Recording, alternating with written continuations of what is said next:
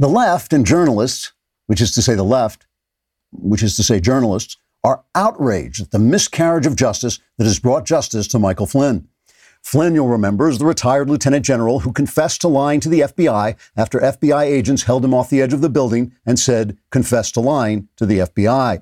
New documents reveal that former President Barack Obama and former FBI Director James Comey conceived of this daring plan in hopes Flynn could be accused of violating the Logan Act, a law passed in 1799. Only two people have ever been indicted under the act, one in 1802 and one in 1852, both of them at the suggestion of Barack Obama and James Comey. Now, to understand why the Obama administration's dealings with Flynn were so corrupt, you have to understand that Hillary Clinton hired Christopher Steele to collude with Val- Vladimir Putin to give disinformation to John Brennan, who gave it to James Comey, who decided that Donald Trump was colluding with Vladimir Putin, like Christopher Steele, who'd been hired by Hillary Clinton. And since you can't possibly understand that, the left is screaming about a miscarriage of justice in the hopes that you'll believe them because you're ignorant and confused. In a speech given before donning a fake mustache and buying a one-way ticket to Caracas, Barack Obama said, quote, it is a dangerous threat to the rule of law to expose the fact that I'm a dangerous threat to the rule of law, unquote. The New York Times, a former newspaper, editorialized, quote, Attorney General William Barr has perverted the Department of Justice by turning it into a department that seeks justice, unquote. And CNN's Brian Stelter complained, quote, conservatives are seizing on the lies we told about Russian collusion to distract America from the lies we're telling about the Chinese flu, unquote. Stelter then retired to bed for a good cry, saying it was all too much for him, especially at this particular time of the month. I have no idea what he meant by that. Trigger warning. I'm Andrew Klavan, and this is The Andrew Klavan Show life is tickety boo. Birds are winging, also singing hunky dunky doo. Ship shape tipsy topsy, the world is zippity zing. It's a wonderful day, hurrah, hooray! It makes me want to sing. Oh, hurrah, hooray! Oh, hooray, All right, we are back for a new week. And I, you know, I get asked all the time if we ever look at the comments that we get, and we do, and we will capture them off YouTube. We'll bring a couple on here if they are worth hearing. We have one here today from John Frost. It says, God save the, come on, man, you know the thing with no ease. I just want want to thank John for that because I, because I have a lot of faith in you know the thing. All right, Bill Maher did one of his new rule routines the other day that was heartfelt and witty, in which he said what everyone knows: we have to reopen the country, taking care of vulnerable people, and of course, always being especially committed to the policy of Save the Klavan. Though he didn't mention me by name for some reason. Here's a little bit of what Maher said. You hear people say COVID 19 is a new virus, so the immune system doesn't know how to handle it. Of course it does. That's why the vast majority of people who've had it either recovered or didn't even know they had it. What do you think did that? The human immune system. Now, there are people with immune systems that can't do the job, and we should make it a priority to protect those people. But compulsively washing, being scared of your own hands, that can't become the new normal if you're just uh, listening to this, it, there was a chyron underneath him when he said that it said save the Klavan specifically.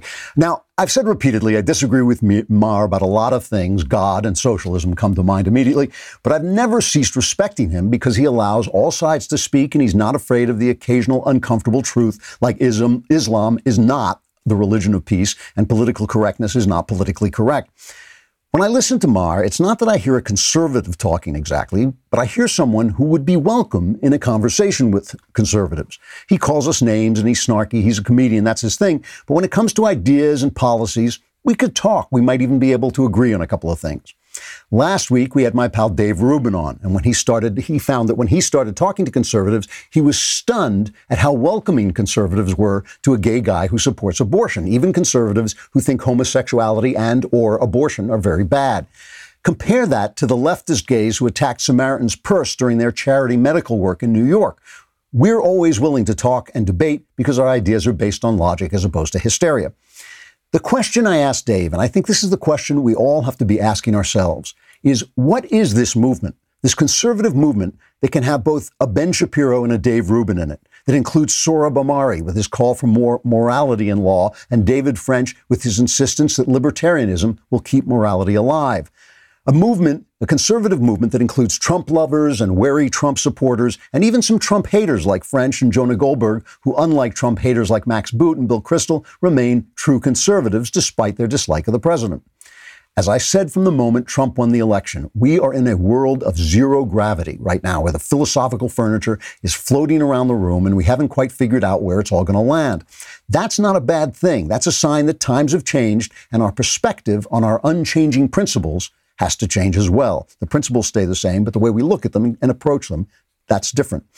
It's the reason why I feel that the politics of outrage and accusation are kind of a trap right now. It's fine to be outraged about what's outrageous and accuse the accusable, but we also need to listen to those who will listen and speak to those who will hear and form the coalition that will chase the anti freedom, anti American left and their media into the sea where they belong. All right, let us talk about Raycon earbuds. I love these things. They are so much better than the ones that everybody wears. They don't make you look like an insect, which really annoys me. Plus, they have they muffle sound, so you get a really, really clear sound. They don't look bad, and they have adjustable. Uh, the part that goes into your ear is adjustable. They have different ones that you can put on, which for me is important because a lot of the products from our other friends uh, fall out because my ears are shaped in a certain way. Their newest model, the Everyday E25 earbuds, are their best ones yet. Six hours of playtime, seamless Bluetooth pairing, more bass, and a more compact design that gives you a nice noise isolating fit. Raycon's wireless earbuds are so comfortable. They're perfect for conference calls or binging podcasts. I use them to listen to my audiobooks uh, when I'm hiking because they stay in, they fit. Now's the time to get the latest and greatest from Raycon. Get 15% off your order at buyraycon.com slash Klavan. That's buyraycon.com slash Klavan for 15% off Raycon wireless earbuds by raycon.com slash Klavan. They also have this feature where you tap them and they will tell you how do you spell Klavan. It's That's what it actually sings that into your ear. No, it doesn't. Uh, so I don't usually do this, but I want to play a clip of me in September. This is a clip of this show in September, nine months ago. This is after that stupid Ukraine phone call that they actually impeached Donald Trump for, and I could not believe we were even talking about it. And this is what I said. This is cut two. That's the way they covered all of them, Obama. Not the Fast and Furious scandal, not the IRS scandal, not the scandal now that they're not covering of Obama's obvious, the obvious malfeasance among his uh, intelligence operations, which, according to Andy McCarthy, Obama had to know about. He had to know they were doing this. He had to know this was a setup. Uh, this is a, this is a tremendous scandal, a tremendous threat to our polity, a tre- tremendous threat to our freedom. Nothing Trump said to to uh, the Ukrainian president is a threat to your freedom. Nothing is going to take anything out of your pocket. Nothing is going to make it harder for you to speak politically, like the IRS scandal did.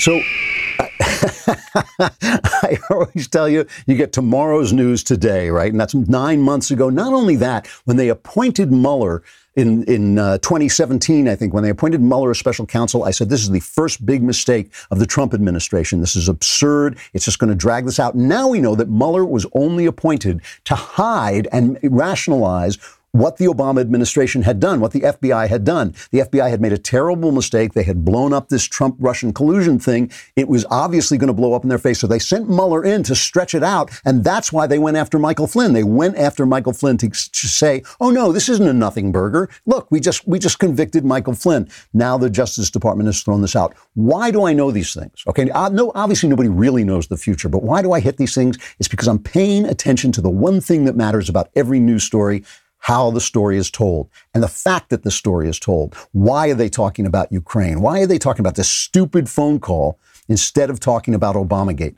Everything you, every, all the information you get is comes to you through narrative distortion. And that's what I'm trying to talk about. And I think we, the right, get fooled by it all the time. And I'll show you how. All right let us uh, talk a little bit about this Flynn thing, right? We now know that in, in January, Obama called, this is right after the election, right? Trump has now won. Trump calls in uh, Sally uh, Yates, who was the then uh, head of the Justice Department, and James Comey, and they sit down together.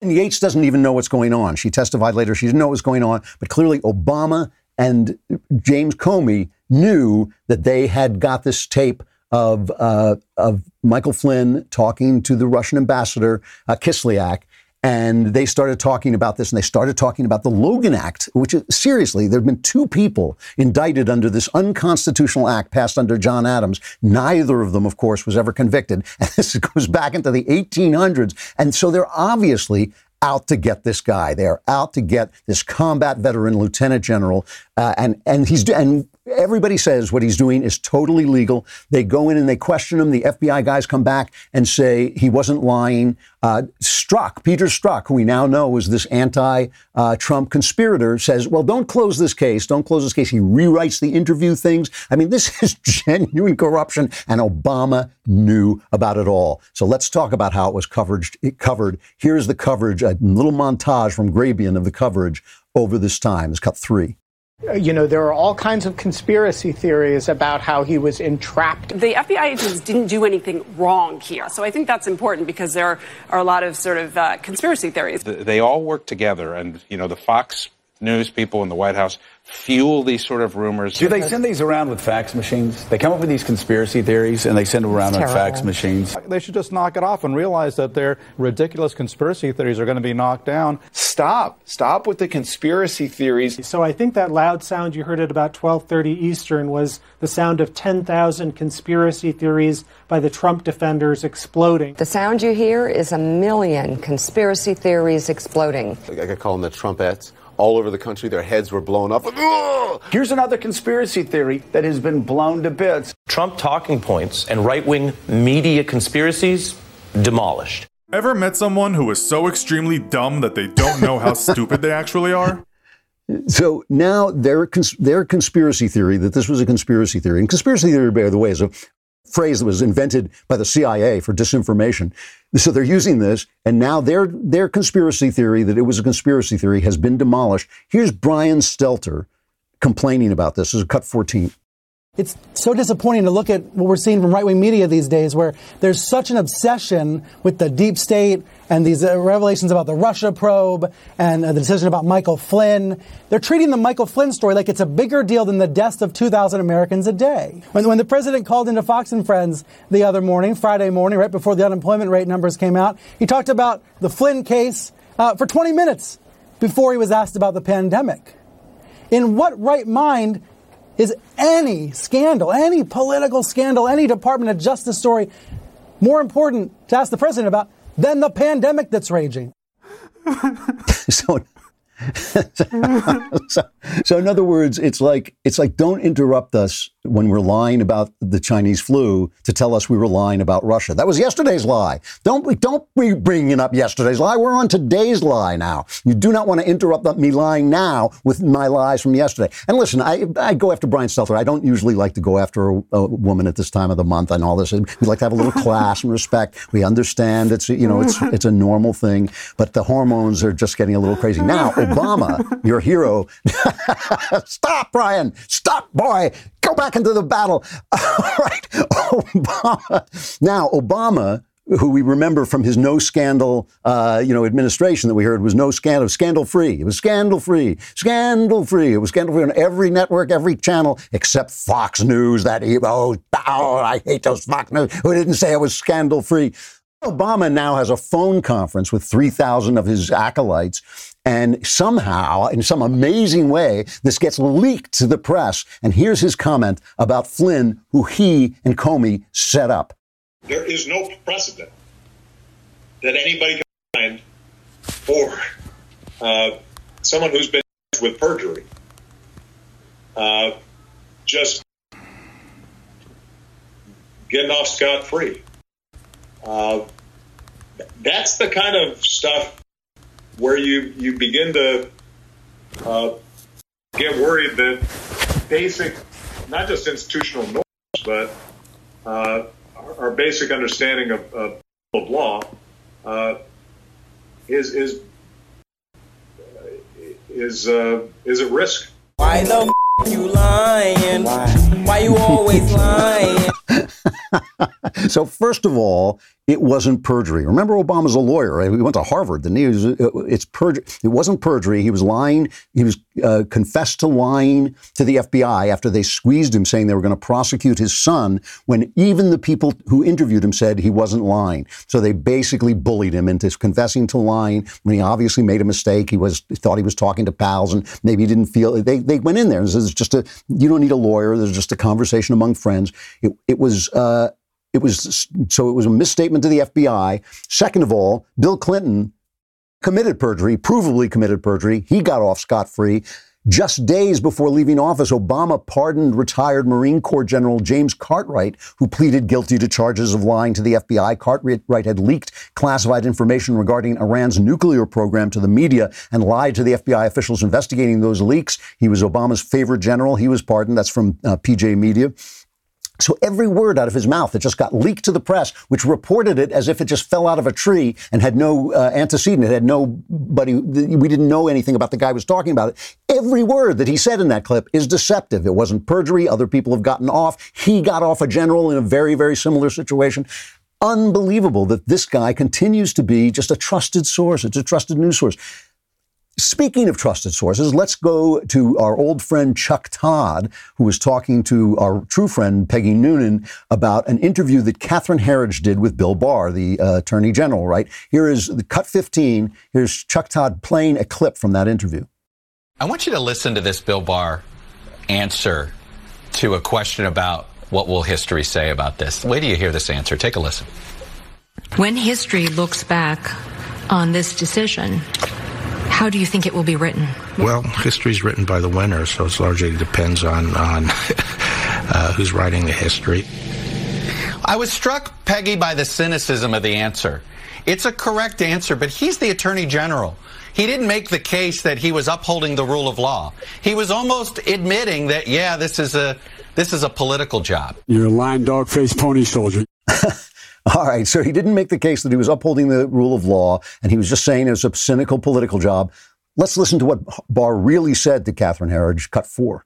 Are you doing the president's bidding in General Flynn's case? No, I'm doing the law's bidding. Uh, I'm doing my duty under the law as I see it. When history looks back on this decision, how do you think it will be written? Well, history is written by the winner, so it largely depends on on uh, who's writing the history. But I think a fair history would say it was a, it was a good decision because it it upheld the rule of law. It helped it it upheld the standards of the Department of Justice, and it undid what was an injustice.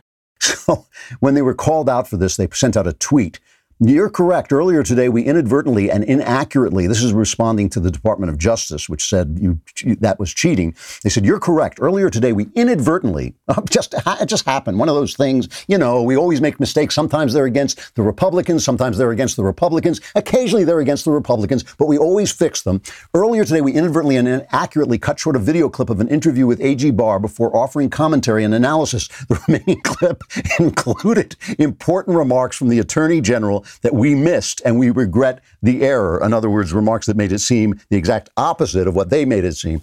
So when I was researching private, some of my private detective novels, these Weiss Bishop novels, which if you haven't read, you should, one of the things I found out about private detectives is they spend a lot of time, a lot of them work for lawyers. They're on retainer with lawyers. And what they do is they go out and they find lies that witnesses told, right? They usually work for defense lawyers and they go out and if you're going to testify, oh, I saw this guy shoot so and so, they go out and find a lie you told. Even if it's a small lie, like something on your resume, which almost everybody has lied on a resume, they, the private eyes will go and trace that down and the, the defense attorney will come up and say, hey, you know, you said you saw this guy shot somebody, but didn't you lie on this resume? And you go like, yeah, well, I lied on the resume. And then they turn to the jury and they say, well, if you lied about that, how do we know you're not lying now? We're watching in real time, we're seeing in real time the lies of three years of the Trump administration exposed. Lies of three years we listened to this garbage. Three years, that garbage and the Ukraine garbage. How are we supposed to react to them now? Now that we know they lie. All right, let us pause for just a moment here to talk about Paint Your Life, which is an excellent gift. I know Mother's Day just passed, but there's you still have a mother, right? You can still give gifts, and it's it's just a nice thing to have. They take a photograph, and an actual artist transforms the photograph into a painting and it's really well done. I had one well, I had one done. It's in the office in the studio where I, one day I, will I hope to go back after I'm sure all you guys have gone back. Uh, but you get to choose from a team of world class artists and work with them until every detail is perfect. They contact you and ask you how you like what they're doing and what do you think and what do you want. You go to paintyourlife.com, send them a picture, any picture, you, your children, family, a special place, a pet and or you can combine photos and they'll turn that into a painting. It's a meaningful personal gift and it can be cherished forever. At paintyourlife.com, there's no risk. If you don't love the final painting, your money's refunded, guaranteed. And right now is a limited time offer. You can get 20% off your painting. That's right, 20% off and free shipping. To get this special offer, text the word Andrew to 64,000. That's Andrew to 64,000. Text Andrew to 64,000. Paint your life. Celebrate the moments that matter most. So this is a good time. We're going to talk um, more about the the virus and reopening and all that stuff. But let's talk about when we're talking about the way the press sells stories. Let's talk about this story about this kid uh, who was shot in Georgia. Okay, uh, Ahmaud Arbery, I guess is pronounced. Uh, and uh, he was a guy, these two guys said that they thought he was a burglary suspect. There's video of them uh, stopping him. He's running down the street. He looks like he's jogging. Uh, they stop him with guns because they think he's committed burglaries. And it goes, off, they go off screen, but it looks like he's grabbed the gun and is struggling with them, and they shoot him dead. Okay. Now, here's what I, you know, this is a very interesting thing that the, you know, the press immediately they try to paint the dead guy as a saint and he's a jogger and he's a this and that. I don't know. I don't know the truth yet because it's, it's, very hard to get at the truth in these situations. And the people who are supporting the shooters are saying, well, no, he's a dishonest guy and he had a record and he's a burglary suspect. And they put out a video of him walking into a construction site. And my colleague Matt Walsh uh, said that's ridiculous. Guys go on construction sites all the time. And I said that is hundred percent correct. I, I do this all the time time. I mean, I don't know what it is. It comes with the testosterone. I see a construction site, I walk in and I look around. I do it all the time, and I, I know a lot of guys do it. In New York City, when they have fences in front of constructions, they have holes cut in the fences, and you can go down the street and there are guys with their faces stuck in the holes. Guys like looking at construction sites. So immediately, immediately, I got, got attacked. Walsh was really under fire, but I got attacked just for saying what I said, which was like, yeah, this is not proof of anything. And people, right wingers, are screaming at me, oh, the Daily Wire, your neoliberal Daily Wire people, you all have, you all coordinate your um, ideas and your opinions, and this is the official opinion. Crap. If there's an if there's an official opinion of the Daily Wire, no one's told me. I don't know anything about it, and if I didn't agree with it, I wouldn't say it. Okay, this is the thing. So I'm just telling you that that's not information. But here's here's the thing that really bothers me. Okay, two, there are two sides to this. One is there are about 45 murders a day in the United States of America.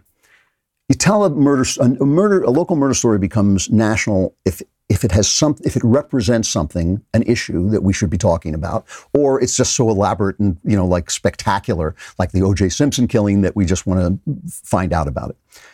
This is not that case. This doesn't, there's, there's no spate of killings of black people by white people in this country. Black people are killed by other black people. That's the issue. If you want to talk about murder, the issue is the murder rate among black people by other black people. There's no movement to kill black people by white people and all this Ta-Nehisi Coates black bodies things. It's all nonsense because the facts show that it's nonsense. So the very fact that this is in the national news is immediately suspect as narrative. Okay. And I know that makes right wingers angry. I understand why that would make make right wingers angry. You're saying, why are we paying attention to this? Why aren't we paying attention to the fact uh, that our, uh, one of our producers, Austin Stevens, pointed out that in Georgia, where they opened up, they completely opened up, the uh, Chinese flu rate is going down. So they're locked in, being locked in place forever wasn't helping anything. So maybe they're distracting from that. So why, why are we listening to this? And right wingers get angry.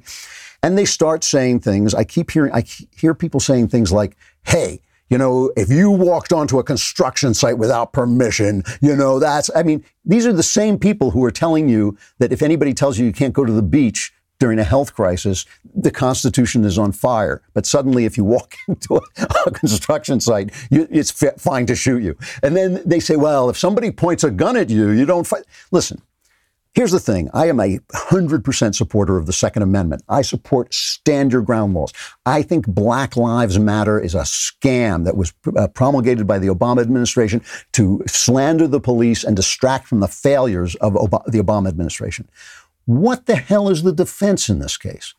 Right? I, I mean, I'm, I'm a strong supporter of the Second Amendment and self defense. What's your defense? If every word these shooters says is true, they're still guilty, right? If every word they say is true, we thought he was a burglar, he was a burglar, he fought with us over the gun, you're still guilty. I don't know if that's manslaughter or murder. I'm not, I'm not uh, uh, up on the law that much that I would know which of those things it is. You can't hunt somebody down with guns who committed a nonviolent crime in another area. That's not the way this works. So, well, it's a citizen's arrest. You can't make a citizen's arrest with guns for a nonviolent crime that happened in another area. Call the damn police. Whatever happened here, listen, I'm just saying, I'm just saying, I don't think this is a story about American racism. I don't think it's a national story. I don't think it's any of those things. And all the, I'll, I'll show you some of the, the creation of narrative in real time. I'll show you the nonsense they do. And I know we get angry about this, but we're not going to become we're not going to become what they say we are just to fight with them, right? I mean, we're not doing the race thing. We're not going to become racist. Why? Because our philosophy is based on Christianity. Whether you're a believer or not, it's based on Judeo Christianity, in which we know that men and women are made in the image of God, and therefore we don't hate them for the way they're made because we're looking at the image of God. So we don't do that, right? And so I don't want to hear about this demography, you know, it's demographics. This is garbage. I understand, I do understand why people get upset, but the, the right falls for this stuff all the time. They say X, so we say Y. They say black, so we say white. No, no. If you go after a guy with guns and he grabs the gun and you shoot him, that's on you. You had no business. I don't care if this guy if this guy is in your home, burglaring your home, and you shoot him. I would, you know, sure. What's he doing in your home, right?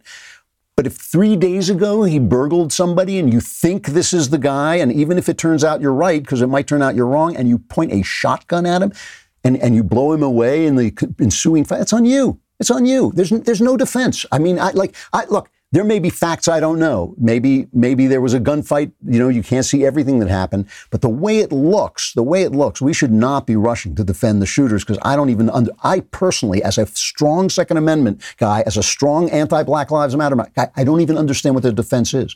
So I just hate to see right wingers sucked into this. And a lot of the right wingers who are saying this, I go and check them out on Twitter. They've got zero followers, so clearly it's a false.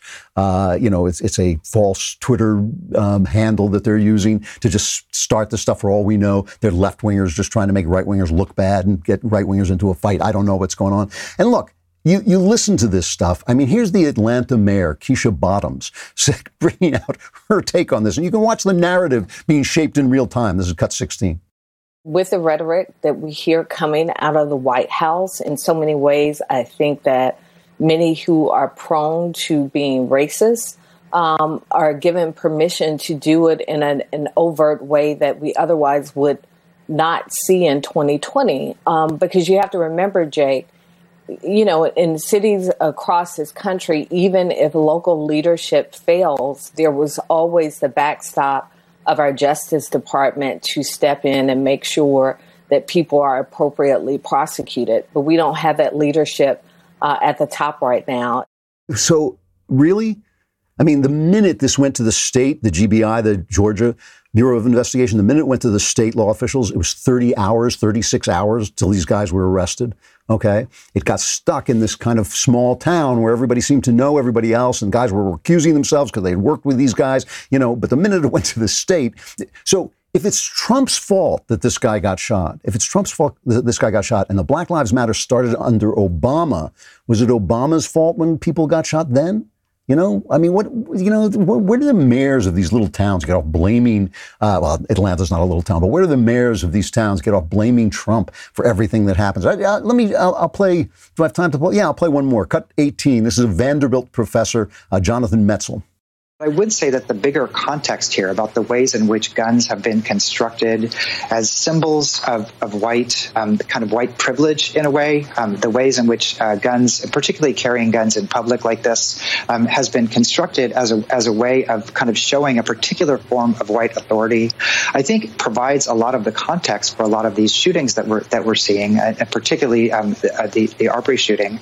If, if life were just, that guy would be hit in the face with a pie you know, like soupy sales in the old days.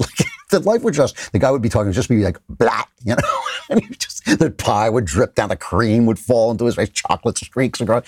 I mean, look, when you hear this stuff, it is easy to lose your stuff. It is easy to get angry at people taking an obscure murder. There's lots of murders. It's a tragedy. I'm not saying it's not a tragedy, and I know to the people involved, it's a deep tragedy, but it doesn't say anything about America. It's not part of a movement. It's not part of a, a an issue that we have. It's part of something that only in, uh, was invented by the Obama administration to look back on lynching, which was a real thing, to, to distract from their incompetence. And you get angry, but don't get stupid, okay? Because that's what they want you to do.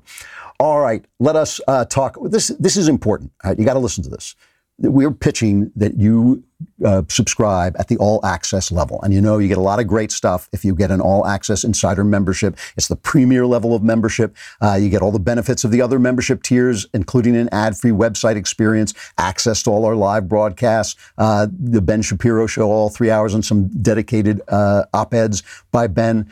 Uh, you get to be on the uh, you get the leftist tears tumbler, of course. I should always mention the leftist tears tumbler. Uh, you know, you get all this stuff. You get to be in the mailbag. So they want you to go on and subscribe to this and get 10% off with coupon code Klavan. There are they are paying attention. yes, that is how you spell Klavan. K L A V A N. If you're going to subscribe, you have to send the code Klavan. They're paying attention to how many people from each show go. If Knowles gets more subscribers, I'm coming to your house and I'm letting the air out of your tires. You have got to go on and subscribe with my name, K L A V A N. In fact, even if you weren't going to get an all access membership, go get an all access membership and use the code Klavan because otherwise Knowles will get more than this show and you will be ashamed. And you'll, the shame will follow you for the rest of your life. I mean, you will come up in rooms and you'll see people talking to each other. You'll walk into a party and go, there's the guy who didn't subscribe with Klavan and let Knowles get, you know, you do not want that to happen. So go ahead and get an all access membership and make sure sure you say Klavan when you do it. Come on over to dailywire.com and subscribe.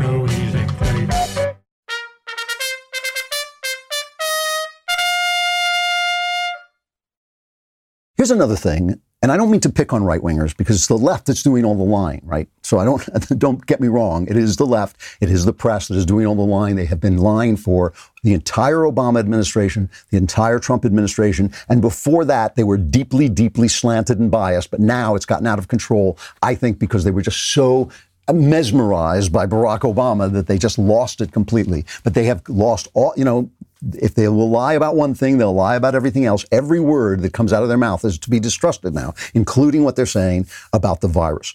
But the thing that we don't do is the right has gotten into the habit of outrage and the habit of, of negativity, and we pounce on things, and some of them are real. Like I've said, I don't believe that this, these lockdowns have been a systemic threat to our freedoms because it was a health emergency and nobody knew what was happening. We didn't know what this was going to look like. We still don't entirely know what it's look like, looks like, but now we know that the hospitals can take it. We can go back. They're moving, they keep moving the goalposts. Before it was, you know, flatten the curve so the hospitals aren't overwhelmed.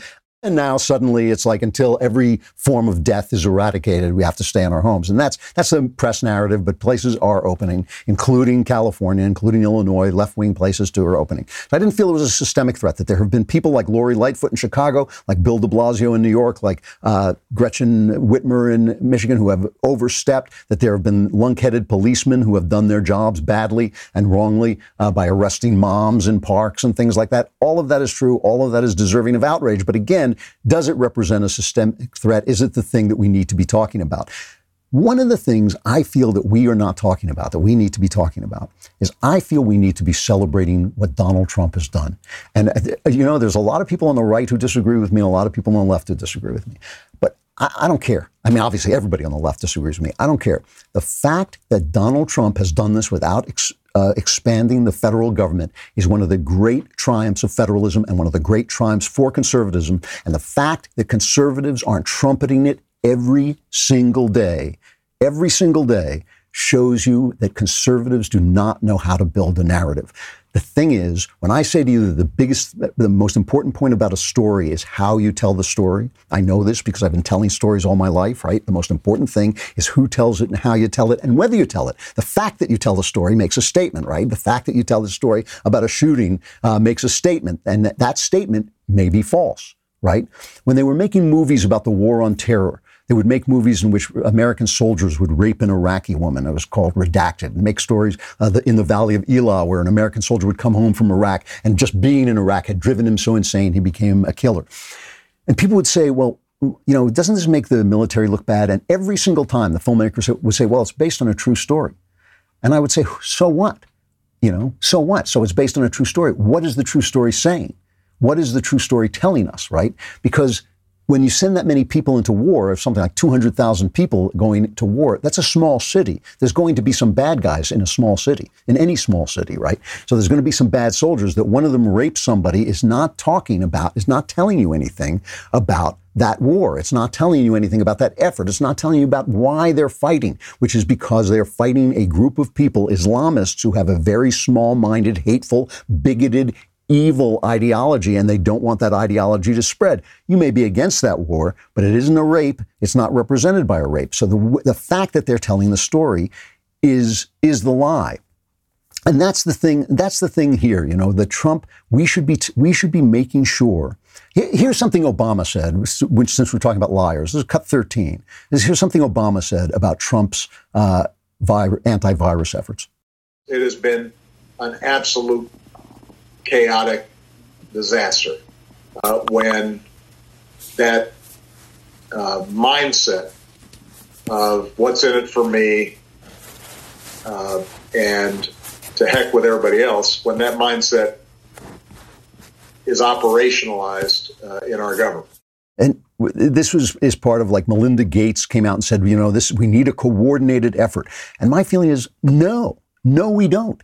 You know, there are things that can be coordinated. There are things that uh, Trump has coordinated to make sure the states can get things. But at one point he said, remember, he said, if you want to get something, go to the source. Don't wait for us to get it to you because it'll be faster. And everybody said, oh, where's the leadership? Where's the leadership? We should be celebrating the federalism in Trump's approach, and we're not. And that means that means we leave the guy out there alone because he is a politician. He does want to be loved. He does have that thing that all politicians have that he wants the praise. And all he's hearing from the left and the right is, oh, it's chaos. Where's the coordination? The, the states can't do this. Well, screw that. You know, we should be, this is a major triumph. We should also be reminding people all the time and saying this on, on our social media and telling people this, that he was right about China. Nobody was talking about China until he started. Now the New York Times and other outlets are defending China. You give me a break. Give me a break. And they keep saying he's spreading the false narrative that this was a man-made virus. No, he's not. He's saying it came out of the, it may have come out of the Wuhan lab. He didn't say it was made there. He said it may have just escaped as they were studying it. He was right about the borders. He was right about how important it is to, uh, to seal the borders so people aren't wandering in and out, bringing God knows what disease from God knows where. He was right about that. He was right about globalism because now that we see what China is, we understand it's not just an economic entity. It's not uh, Macy's fighting with Gimbels. It's not two department stores fighting. It's the good guys fighting the bad guys. We're the good guys. And I know, believe me, I know we're flawed, but we're still the good guys. Good guys are flawed, but we're still the guys who are standing for this. So he was right about all this stuff. And we are not celebrating that about him. Did he make mistakes? Yeah. Was he slow off the dime? Maybe. I don't know. That's 2020 hindsight. But, but that's not the point. Everybody makes mistakes. Everybody, and in a major disaster, everybody makes major mistakes. FDR made mistakes by leaving our Navy out there where it could get bombed in Pearl Harbor. That's not the point. The point is, is he doing the right thing and do we come out of this better than we went in? And I think because of his federalism, we do. And that's the thing. We do not sell our narrative. So now here he is saying we should reopen, and this is cut six. What we've done has been incredible. Uh, we're going to continue to do it.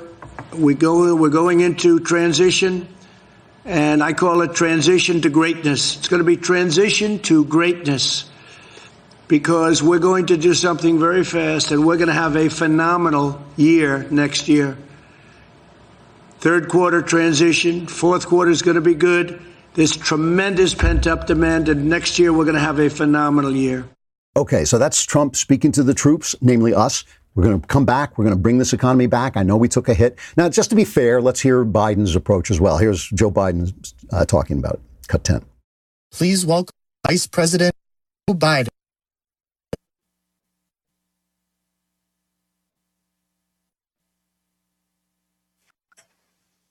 Introduce me. Am I on? I'm Donald Trump, and I approve this message. Joe Biden's rally, his his uh, video rally uh, that he did. That that clip, by the way, has been taken down by the Biden. We we stole Real Clear Politics, put it up on a tweet, so we got it off there because they took it down because they don't want you to see Joe Biden. If that were Barack Obama saying that we're going to have a transition to greatness, right?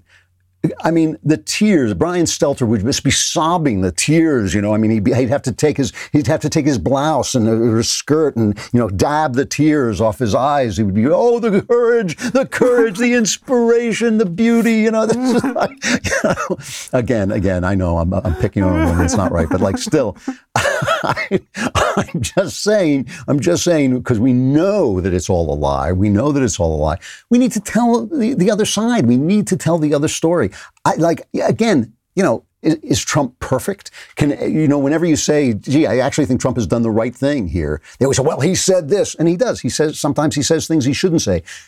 Nine times out of ten, he didn't say the thing that he shouldn't say, but they're telling you he did. But still, he makes and he makes mistakes because he's a human being and all this stuff. And we're in a very it's in a very uh, difficult to navigate place. And all the loudmouths who think they would have done better, just loudmouths, they wouldn't have done any better. You know, it's not that. But basically, he has done the important thing, which he has kept the government. He has let this crisis go to waste. He has let this crisis go to waste, and we should be celebrating it. And you know, in terms of the the, the economy coming back, listen. I, I, it's going to be tough. Even Trump, when if you listen to what he said, he said the, the fourth quarter will start to come back. We're going to have a bad third quarter. The fourth quarter will start to come back. It's going to be next year. And you can say, well, you know, that's after the election. It's going to be tough. It is going to be tough, but it's not going to be as bad. I think. I, look, I'm not an economist, but I'll tell you, it, it's not like the depression the numbers are as bad as the Depression, but they didn't happen over a long period of time. They're not dealing with an expanded uh, federal government and all these new programs that kept the Depression going on forever. So I don't know. I think we have a good chance of coming back. Who do you want out there? Do you want transition to greatness or do you want, am I on? Was I introduced? Where am I? Those are your choices. And I think they may be the choices. You got to make the right one. But we should be standing up. We got to we got to create a narrative of, of our own, not just take theirs down. All right a final reflection. I got to tell you about this because, uh, you know, it's really interesting. I, I was watching, I, I, like these comedy shows, especially when I'm working out. I'll watch the stand up comedy on Netflix. And I watched this guy, Pete Davidson, a while back. This is a while back. And I didn't know anything about Pete Davidson except that he was in that thing that, uh, you know, fluff up with uh, Dan Crenshaw. And I knew that his dad died on 9 uh, 11 and, uh, you know, a couple of vague things. But I started watching him and I didn't think he was very funny. Um, but I, I was watching him, I thought, oh, this guy's mentally ill. He, he has a mental problem, which turns out to be the case. He has, he says, a personality disorder, which is a very serious um, mental condition. So he's not hiding it or anything like that. But I didn't know about it, and I knew it from watching his comedy. And the way I knew from watching his comedy was the way he talked about his body, bodies. Uh, and the way he's mostly obviously talking about sex, but it was just talking about this body as his body as if it were a series of parts, uh, and it was somehow just hilarious, like a two-year-old, to look at the different parts of it. Of course, but they were the the uh, hidden parts. So that made it funny. And, and, and, that's a very childlike thing to do. But it's also what mentally ill people do, right? As you grow up and you become a sane person, you understand that your body is a, an expression of yourself and you hold yourself differently and you think of things differently and you think of sex differently. You think of uh, all, all these things differently. It's not that the body can't be funny. It's not that funny things don't happen during sex, in the bathroom, all that stuff. It's just that this way of talking about it uh, is is actually demented. Now, almost all the comedians I watch now are doing it. And I think it comes from a routine that Robin Williams did shortly before he killed himself. Well, yeah, shortly before, within a year, I would say, he killed himself, where he did a very detailed uh, talk about sex. And it was very, very detailed about the parts of sex and what this looks like and how this is done and all this. And it was very, very um, blue, you know. But, but I have to tell you, it was hilarious. I mean, I I literally fell off the sofa watching it. It was that funny. And now all the comedians do it. And what the thing about it is, is it was an expression of, of Robin Williams' mental illness too. Now, Williams had a real comic flair. He really knew how to take his mental illness and make it funny, and God bless him. But I don't think all of us have to descend into this mental illness where our body becomes this kind of alien thing. It's not that funny. You've got to be Robin Williams to make that funny. Okay, so I'm not afraid to laugh at it. I'm just saying when I listen to all these people doing the same routine about sex. So then Jerry Seinfeld has uh, this thing on. It's called 23 Hours to Kill. And uh, it's about an hour and a half. It's on Netflix, and I watched it. And I'm not going to tell you that I laughed uproariously, but it was genuinely fun to watch, and it was genuinely insightful and different, and it was filled with observations. And it's not the fact that he doesn't curse, because you know, he curses sometimes. It's not, it's not the fact that he doesn't curse; it's the fact that he doesn't have to curse to get the laugh. He knows that what he's saying is interesting and funny. I'll play just a little bit of it. Uh, this is cut 11. He's talking about everybody tells you to go to the buffet. We were in Vegas a couple months ago, and everybody goes, Jerry, you got to go to the buffet. They got the buffet. Oh, come on, you can get whatever you want at the buffet. What is the idea of the buffet? Well, things are bad. How could we make it worse? Why don't we put people that are already struggling with portion control into some kind of debauched Caligula food orgy of unlimited human consumption. like, he says it's like sending your dog into Petco to get as much food as he thinks he needs. And, you know, the thing about it is, as I said, I, I, wasn't crying with laughter, but I was definitely entertained the entire time. And he actually said things that made me look at things just a little bit skewed and a little bit different. It was real, observational comedy and really sharp and really intelligent. And you know, I think that, that some of these comics need to address this in themselves because some of them are naturally talented, but you can't just do that one routine over and over again. It is a sign of sickness. It's a sign of sickness in our society if we start to think of our bodies that way. And and again, I'm not objecting to it when it's done brilliantly, but I found that used to find this with Louis C.K. I used to find Louis C.K.'s not his observational comedy gut bustingly hilarious and his sex, you know, uh, comedy just kind of okay. And again, it, just by the fact that when I listened to Robin Williams, he killed me because he was that funny about it. It's just not always that funny. You've got to actually have that point of view. So I don't know. It's just, it really is a sign of something ugly, I think, in, in people of the, a, a, younger generation than mine, uh, that something has gone really wrong with the way they're looking at their bodies. And I don't know if these guys represent it or they're just outliers. I really don't. But when you see it, you got to think to yourself, now, you know, this, I'm not listening to a sane person, which is important. And I'll talk about that more another time, but I got to stop here. I'm Andrew Klavan. This is The Andrew Klavan Show. I'll see you tomorrow.